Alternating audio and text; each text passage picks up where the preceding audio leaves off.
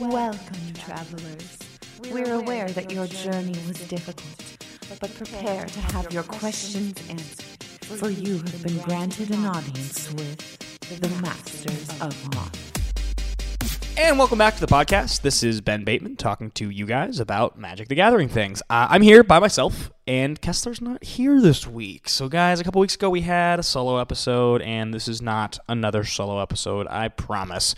Kessler's off in the world doing really cool stuff. He's off doing uh, Magic card stuff as well as his own company stuff, which is super, super cool. Um, he's in Shanghai right now, and he was in Hong Kong a couple weeks ago when we were doing this. So, um, what we have for you today are a couple things. Um, number one, I'm going to be doing a little bit of like tournament coverage update type of stuff.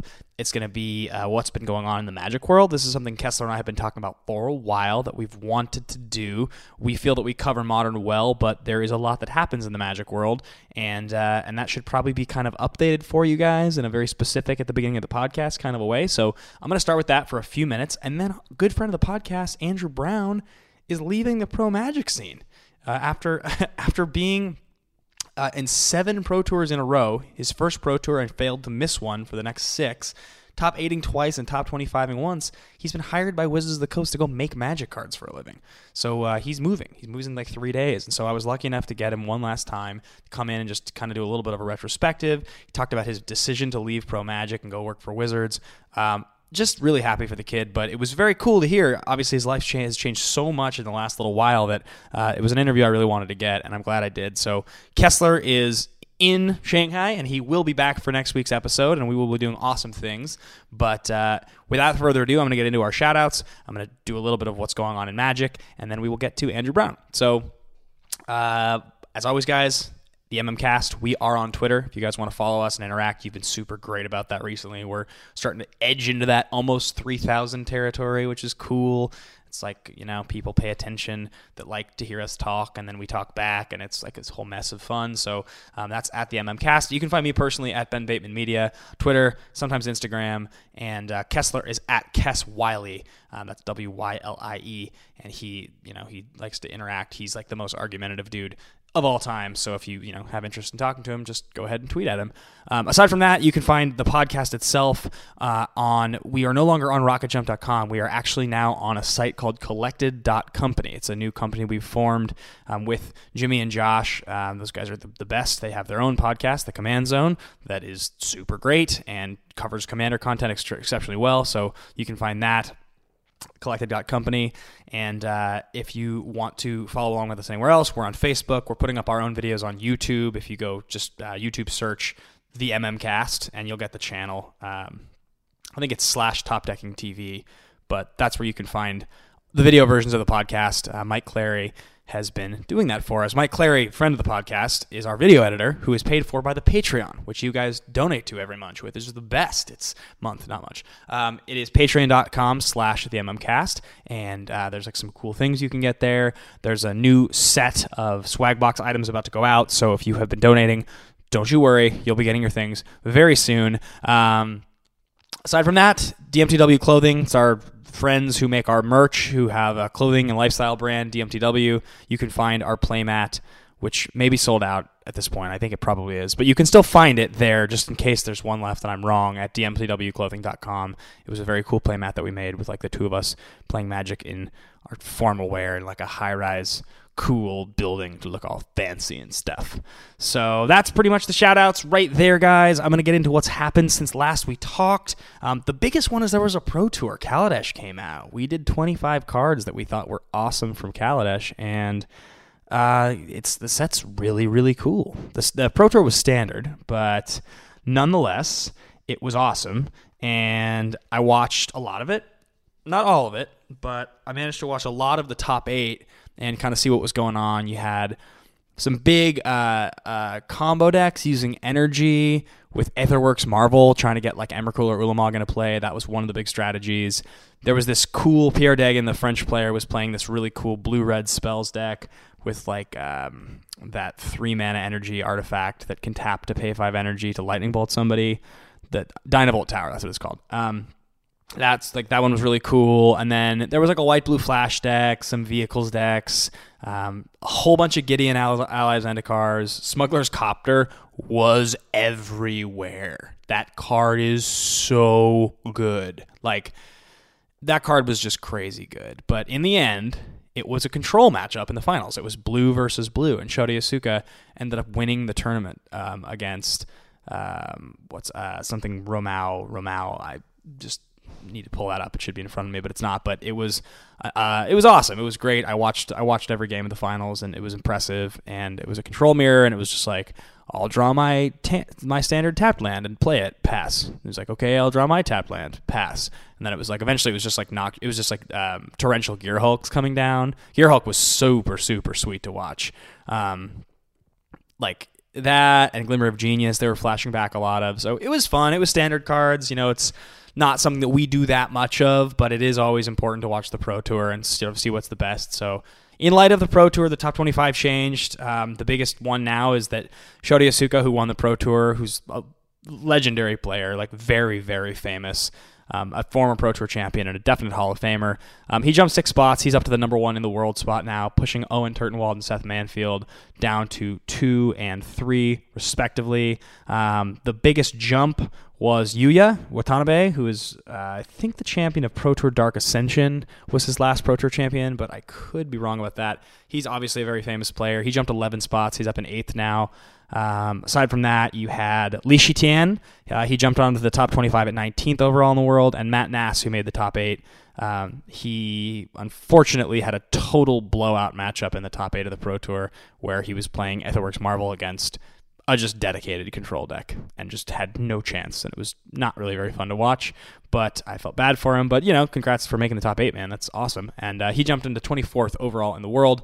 Friend of the podcast, Paul Rietzl. Sad to see him dropped off the list for now. And Alexander Hayne, champion of Pro Tour Avacyn Restored, was dropped as well. So that is the top 25 as it stands right now.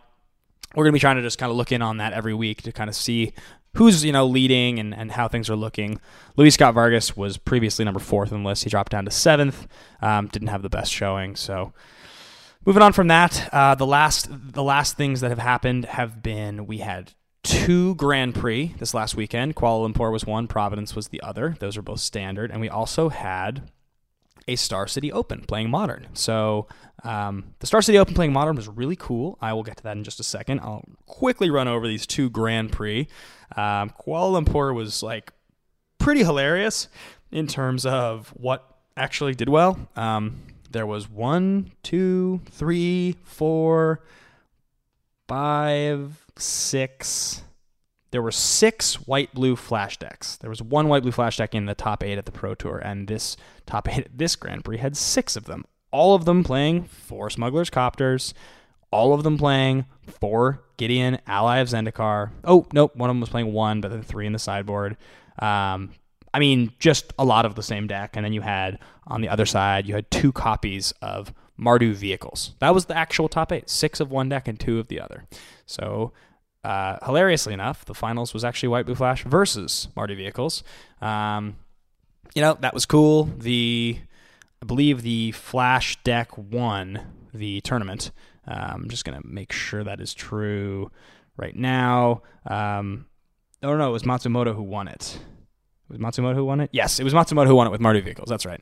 Um, I looked at the results on this one. I didn't get to watch Kuala Lumpur, but uh, for standard, that is pretty crazy. Six of one deck and two of another.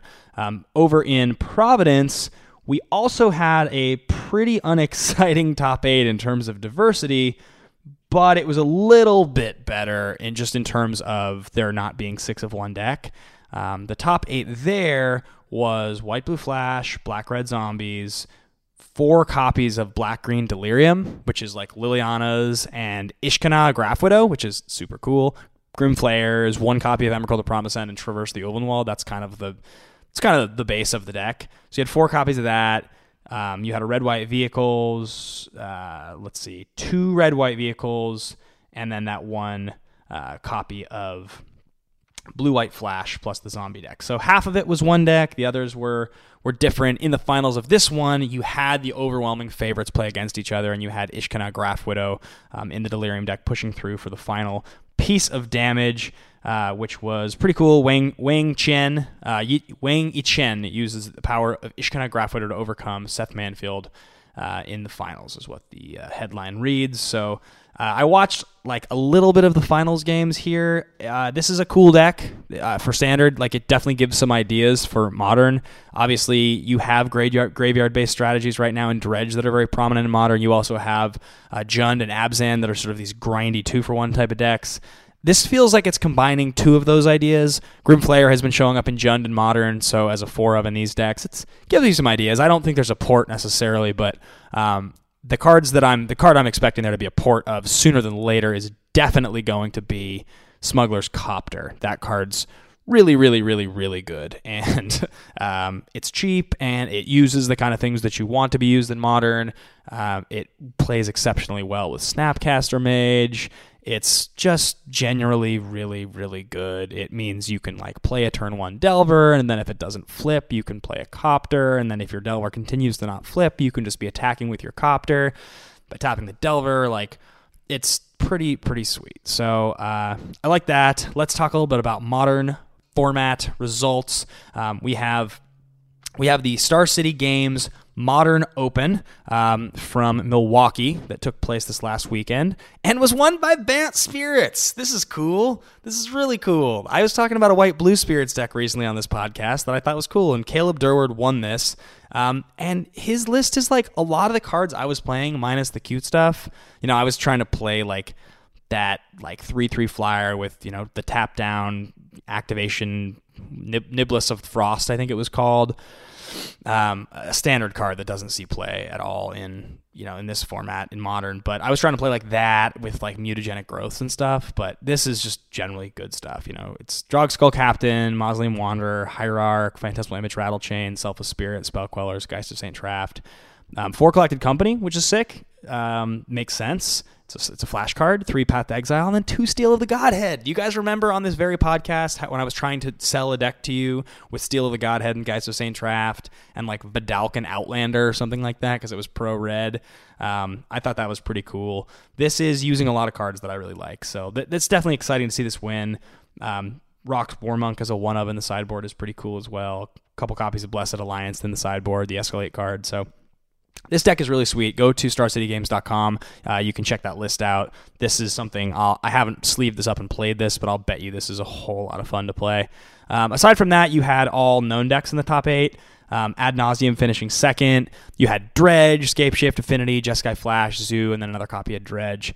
Diverse top eight for sure. Uh, it gets a little worse as you get 9 through 16 because you end up with one, two, three more copies of Dredge, one, two, three copies of Infect and then a copy of Bant Eldrazi and a copy of Affinity. So, you know, it's fine. It's it is what it is. Modern is a pretty diverse format right now. Definitely take note of that Flash deck. That's really cool, or of that uh, Spirits deck. That's really cool. And and I think you'll start to see Copters show up in Modern fairly soon. Um, you could even just stick it into Affinity if you wanted to. Um, I don't believe the third place list was playing any, even in the sideboard, but. Uh, I think it'll start to show up. So uh, that pretty much wraps up what's going on right now in the competitive magic world. Uh, we are going to move on from that. We are going to get into this interview with Andrew Brown, talk to him a little bit about decisions to leave the pro magic world, to go and make the game that we love so much, and why he's decided to do it. Um, you know, we love Andrew on this podcast, so this will be a, a teary goodbye, but uh, definitely interesting if anybody who listens to this is somebody who considers that like – what would it be like if I just went on the journey and I just decided I was going to go for it for a couple years and see what kind of game design job I could get coming off of it? Because if you're really, really, really good at any game and you put in the time and you make it your lifestyle, there is definitely that there is definitely that bridge you can take into working for a company. Um, it happens to so many Magic pros; they get this opportunity to go make games. So you know, it's interesting to hear his his feedback on it. As such a young kid, you know, Andrew's a few years younger than me and Alex. I, think just a few years younger, but the, for him to be getting this job at his age um, is really cool for him and, and very exciting. So uh, excited to talk to him, and we're gonna get right into that right now. Um, bye, guys, and then hello again in a second. And welcome back to the Masters of Modern podcast. I'm your host, Ben Bateman, not pretending to be Alex Kessler this week because, in fact, Alex Kessler is not here. He's in China. Um, actually, in China. That's not even, I'm not even making that up but I'm here to do the show for you guys, and we have a very, very special guest, a very special guest, one that you guys know intimately, almost as intimately as I know him. Yeah, Mr. Andrew Brown. What's up, man? How's it going? Uh, really excited to be talking to you. We have like a really exciting show today. Um, I mean, this is way more exciting for you, obviously, because this is your thing. But um, you're back to announce your your exit from Pro Magic because you got into a fist fight with another high level pro. No, just kidding. You're taking a job at Wizards. Congratulations. Thanks. I actually beat up a judge. Give me a case of diet soda. No, I'm taking you down. no, yeah, I recently accepted a position in Wizards R&D and I'm going to be moving this Saturday up to Seattle. Start on Monday and it's going to be an experience. I'm really excited. That's wild, man. I'm, so I'm from there. I'm very excited you're going to my hometown. Um, I though it's not actually my hometown. It's kind of like when you get like moved to a sweet place in California to work for like Google, and they're like, "Yeah, just move out here, and we'll like put you in Corona." And you're like, "Oh, Corona's nice." They're like, "Yeah, it's really sunny in Corona." Like, yeah, it's super hot in, Corona. If you want a, a, a tan, you can walk outside. No, but yeah, Wizards is located in Renton, Seattle, or Renton, Washington. So I'm going to be moving to Renton and apparently it's not the most lively town, but uh, hopefully I can uh, make a lot of friends there. You know. Yeah, Washington's really cool. Um, you you're not particularly tan, but you'll be less tan once you go there, and uh, so that's cool. Um, I was always really pale, and it, Washington didn't change that. Um, you're moving at the end of the summer here, so you've missed all the good days this year. I'm sorry. Um, but uh, it's it's a cool place, and more importantly, you'll be designing magic cards. So explain exactly, like for those listening, what the differences are between, say, like development, uh, say, like what are all the, the different people who work on magic cards and make the cards happen? Like, what's the difference between each one? Okay, so initially there's design. Um, well, first there's like world concepting. That's when like the story team like says, "Oh, hey, we're gonna like." Pick out Kaladesh. That's our world, and we're gonna fill it with all of these people. And then they hand it off to design, and design's like, okay, let's make a bunch of cards that's related to the story and the flavor of Kaladesh, and it's gonna be awesome. We're gonna make them super cool. And then design hands it over to development, and development's like, wow, you guys are have no idea how magic cards work. but it's not to that extent, but like development does do a lot of toning down, and they make the the cards like still fun and exciting, but actually playable and make the play patterns fine for standard. So tell us a little bit about how. Well, I mean, okay, we're gonna get to that because like I've only known you a few years. I guess it's actually been more than a few now. I think it's actually been like probably four. Four years. Yeah, like four years, and in that time, it's funny because I distinctly remember when you were like exclusively a limited player and then i remember when you were like okay i'll try the standard thing and then you were like oh yeah i'm good at this so i'll keep working on it. And then a bunch of you guys made day two at a gp and it was like a big deal and then after that it was like yeah we always make day two. And then it was it you or eugene who won the grand prix first? Uh, eugene won the grand prix first and then two months later i won a grand prix so and you guys lived together, which is nuts. You were both just like, oh yeah, like remember like 18 months ago when we were just like the like the total like limited snobs at the store. Uh, yeah, things do change fast when you put a lot of effort into Magic. Um, I mean, it might sound daunting playing like four hours a day, but I mean, when you're doing it with your best friends, like the ceiling is actually infinite. Like you can get as good as you possibly can. And the best thing about Magic is nobody's the best. There's always something that you can reach to because like it the game is so open ended that like nothing's perfect. That's what that's the beauty of it.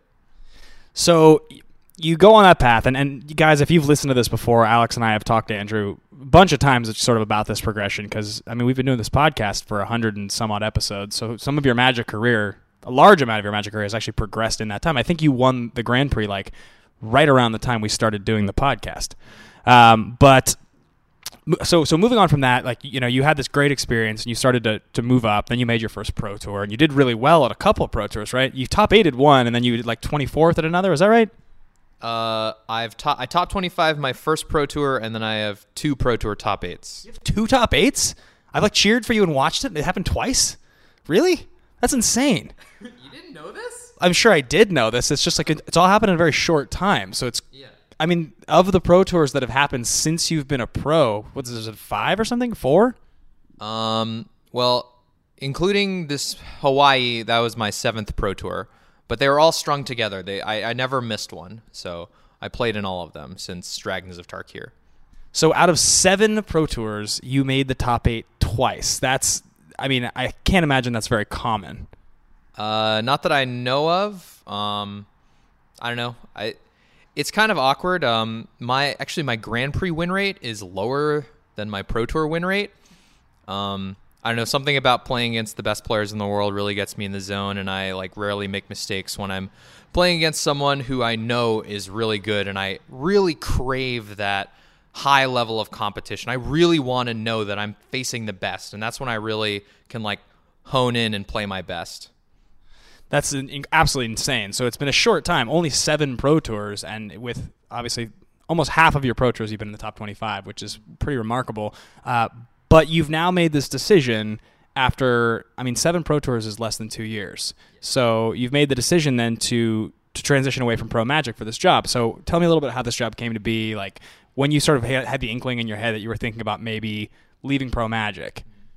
So I actually um, worked as a game designer for about ten months at uh, Activision, and uh, I worked with some super smart people like Tom LaPille, Patrick Sullivan, and Billy Moreno. And you know, I went into work every day just being the stupidest person in the room, and it was one of the best experiences of my life. Like they would just kick my butt every day. Like they they knew so much more, but they would impart all of their knowledge to me, and like I realized that that's what I wanted to do with my life. I wanted to make games. And, um, you know, after I stopped working there and, you know, I tried living the platinum lifestyle, which is just like kind of play magic all day, maybe write some articles. I was, I really felt unfulfilled, you know, like waking up late, not doing really anything, and then just playing magic and not really having a goal or a routine or a regiment. And then, um, so, you know, I applied for some other game design jobs, and then uh, Wizards replied, and I was, I, it was a hard decision, but in the end, I think it was the right one for me because I really just want to affect the Magic community as and be a positive influence. Okay, so traveling now and, and going all around and meeting all these, you, you meet a lot of the high level Wizards people at the tournaments because so many other people actually attend them, right? So before applying to this, you actually have a relationship to Helene to people like that, right? Uh, yeah. To most of the OP people, the organized play people, um, you get familiar with them, but not really in R and D. Um, R and D only really sends like two representatives to every pro tour, so I didn't really know any of them. It was really through word of mouth from my old coworkers that like said, "Oh yeah, you should probably look into hiring this guy or give him the test." And uh, you know, I actually went to Seattle for Penny Arcade Expo PAX. Right there was a uh, there's a pro player outreach liaison uh, that they like they ask a bunch of us like hey how should we move forward with op and uh, you know i got to since it was in seattle i got to meet a bunch of the designers and the developers there. And uh, you know it was like kind of a pseudo interview with like a bunch of meeting a bunch of people in the company having a good time. And the, it was just them really trying to get to know me. And uh, i guess it really worked out. Yeah i mean it absolutely sounds like it. So at so at that point that you make the decision, when did you start to have that inkling though that like, okay, I'm doing really well doing this pro thing. The lifestyle is a little unfulfilling, as you said, and I've heard that from pros before that even at the highest level, even when you are platinum, which is like the you know the, the train or whatever, um, and you're making like a decent amount of money because you're winning. I mean, especially top eighting pro tours, like that's how you make money playing Magic. Um, but when you do find it a little unfulfilling, like when did you start to think, okay, the next step of my life is probably going to be quit this and just make the cards. Like, it's actually really interesting when uh, you wake up in the morning and you don't have any obligations and you're the you're the richest you've ever been in your life. it doesn't really make any sense um, because like a lot of the like reward is so like short, right? Like you top eight event or you win an event and it's just like for that week you're the king, right? But then it kind of like dies down and like it's the the pro lifestyle is just so volatile like ups downs ups downs like and there's so much pressure to do well. Like you go to an event and then coverage like immediately comes to you. They're like oh hey so what are you playing in this event? How are you going to take it down? It's like so much like pressure bogging down on you and like you get paired up against a person and they're like oh man i recognize you. I really hope we have a good match. And there's like so many factors going on and you just that it really wasn't for me in terms of like I just wanted to go to and play Magic and have fun. and you know play against good players and you know just have a good discourse and play the game the way it, was meant to be played. I didn't really like all of the extra things that were happening. Although like meeting everybody's great, but just having the extra pressure and like having like if I don't do well at this tournament, something's gonna something bad's gonna happen, and I, I didn't I didn't really like that. Also, like I mean, this is just you are a super smart dude. You're very good at magic, but like when you're I'm watching the pro tour and it's like they're doing you know the pre top eight interviews like deck techs things like that or the like post match interviews and I'm watching and I look down at Twitch and it's like there's like 43,000 people watching and you're doing a live interview I was like wow this is a kid who's like really good at magic but you never signed up to be on camera for 40 50,000 people and I don't know I mean that's that's obviously I'm on camera a lot. Rarely am I on camera for 50,000 people streaming live, if ever, if I can think of. And I'm somebody who craves that. So it's like I, I, sort of wonder what that experience is for somebody when so much of Magic is an is an isolated experience where you are playing it on the computer by yourself. It's in a very quiet environment. You can wear what you want. You know what I mean? You're not being looked at by people. So like, talk to me a little bit about what that's like. I mean, when you started to actually be recognized by people and have that experience, where probably when you started to go to these things, you would probably be a little bit less starstruck, but you know, you'd recognize someone be like, "Wow, I'm playing against an all-time player. This is crazy." Yeah, I don't know. It's uh definitely the the media aspect it's it's awesome it's cool to get recognized and it's fun to like answer the questions and everything but um, sometimes it does really leak into your game like in uh i i've only won one game of magic in pro tour top eights so i got swept the first time 3-0 and i lost 3-1 the other time and uh, i know maybe it was nerves i don't know like I always go back and watch those matches and try to think of stuff I could have done differently. Like I remember my first Pro Tour top eight, I, I didn't sleep the night before because I was just so anxious. I was like, wow, I've finally accomplished this thing and now I just can't go to sleep. And then like the second time, like I had a little bit of trouble sleeping and then like there's just so much pressure on every single thing that like it got to me a little bit, but then again, I mean, I never know if like it was just in the cards for me to lose, but uh I definitely felt a lot of those external pressures on me. It's so so sweet that one of your two Pro Tour top eights is a modern tournament. It makes me so happy with like how with how much of like a distaste like so many pro players, I think yourself included, have had for competitive modern. Well, I mean, to be honest, I think modern's in a great place right now. Um, you know, I think its goal right now is to be like a good format for like stores or like maybe an occasional PPTQ or RPTQ. Like I think it's in a great place for that. There's a lot of diversity going on and like all the new cars are seeing play, so it's kind of evolving and that's like that's the place where it should exist. But definitely like my problem with it on the Pro Tour is that some of the teams are so good like at figuring out what's good that like with let's just say four new sets come in and you know we still have and you just have this regular churn of like the occasional gp the f&m whatever right? And then a pro team just comes in and they can just snap it immediately because they're like the brightest minds focusing on this one thing for so long. And uh, and sometimes you can get to the the unfortunate kind of like gameplay where people are main decking chalice of the void like i remember multiple times at the pro tour uh, because of the scouting I, it's uh, not a problem anymore. But I saw a, cu- a couple like Chalice for zeros against Affinity on the play, and one time I saw a Channel Fireball player playing the the colorless Eldrazi deck. They went turn one, Spirit Guide, land Chalice for one against a person playing Delver, and they just immediately lost the game. so like, there's a lot of unsavory things that can come out of like a pro team just breaking it completely. So is standard your favorite format, or are you more of a limited guy still? Um, I feel like limited is the most fun magic because it's a new experience every time and there's endless discovery.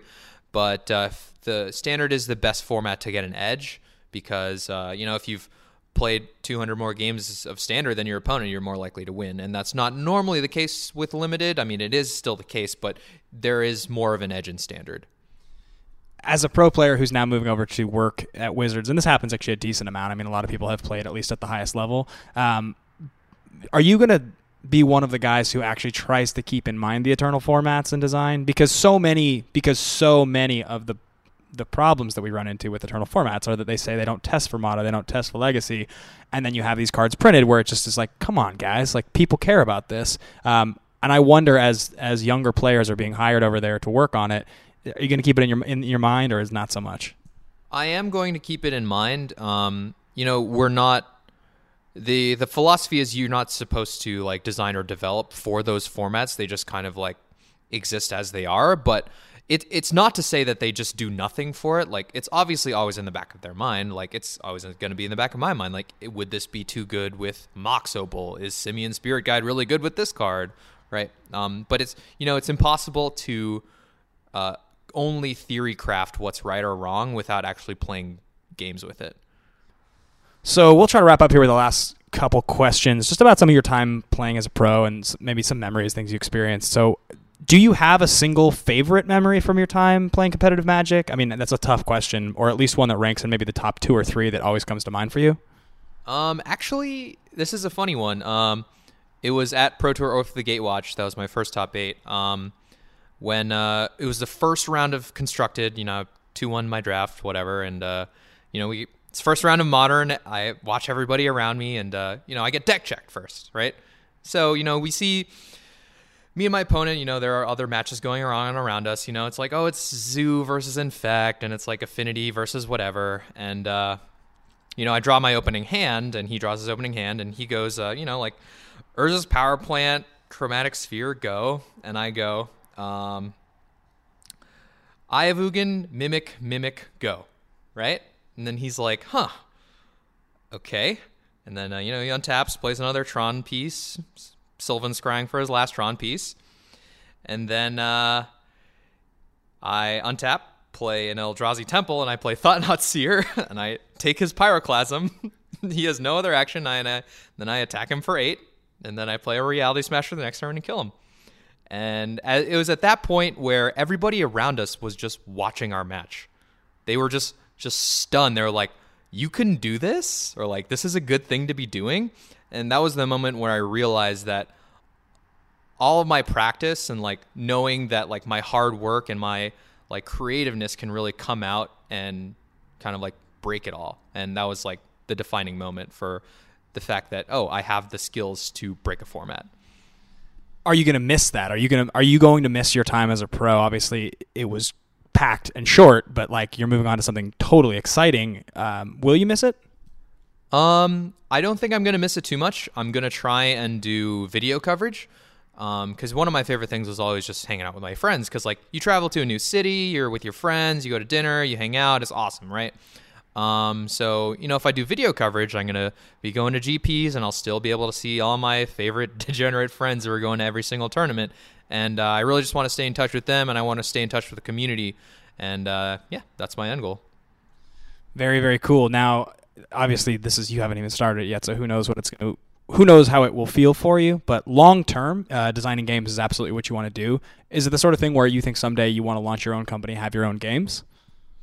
Um, I, I don't know. I just want to. Uh, I just want to learn as much as I can right now, and I think Wizards is going to give me the best education that I can get in terms of card game design, and uh, it's a pretty good thing to have on your resume too, because yeah. uh, I mean, Magic's such a storied game and has had so much success that uh, you know I feel like it'll open up a lot of doors if I don't want to continue working there. Um, you have told me many times that you only will make time to play in sanctioned competitive formats, even though you once built a full Highlander roulette wheel, which is crazy. You played like once with it and then never played it again. Um, now that you can't play sanctioned formats, are you going to play like Cube and things like that more? Uh, actually, I can play sanctioned formats. Uh, there's been a change where I can play in uh, non-premier level events, so I can play in like FNM or whatever. But uh, you know, actually, I'm not gonna it's it's odd because you know like I had to spend you know so much of my time like playing Magic like for realsies. You know like my teammates would get home, my friends would get home at like six, and from six till one, I'd have to like grind competitive Magic and try to learn as much as I could. Right, but it's going to be awkward now, or I, I, don't know what to do with my time now after work's done. So uh, I definitely have to figure out some sort of competitive outlet or some sort of uh, outlet where I can learn or figure out something else. But uh, I don't know. It could be more casual formats, but uh, I may be magicked out after working 10 to 6 on magic cards. You're gonna be like Jason Street in Friday Night Lights when he gets like paralyzed and he started playing murder ball in the wheelchair and he's like he used to be like a he used to be like a quarterback and now he's just like into it and he's like super into it. That's what you're gonna get into, but not murder ball specifically, but you know that older. uh, anyway, that I think will wrap us up for today. Thank you so much for talking to us again, to to, to me again. Um, this is this is fun and I. I wish you the best on this journey. It's going to be sad to uh, to see you go and not be able to just like walk into the store and like slightly condescend each other and get good laughs out of it. Um, but you're going to be successful out there, and when I go home, I'll, I'll look you up. So, uh, any any final thoughts to the Magic, the premier level Magic world before you exit?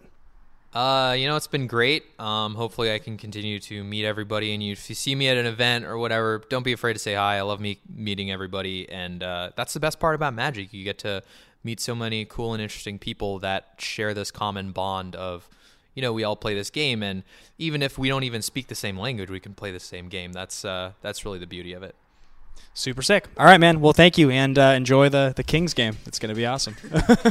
I'll see you later. Thank you for your attention. For further inquiries, send an email to the mmcast at rocketjump.com. See you later, alligator.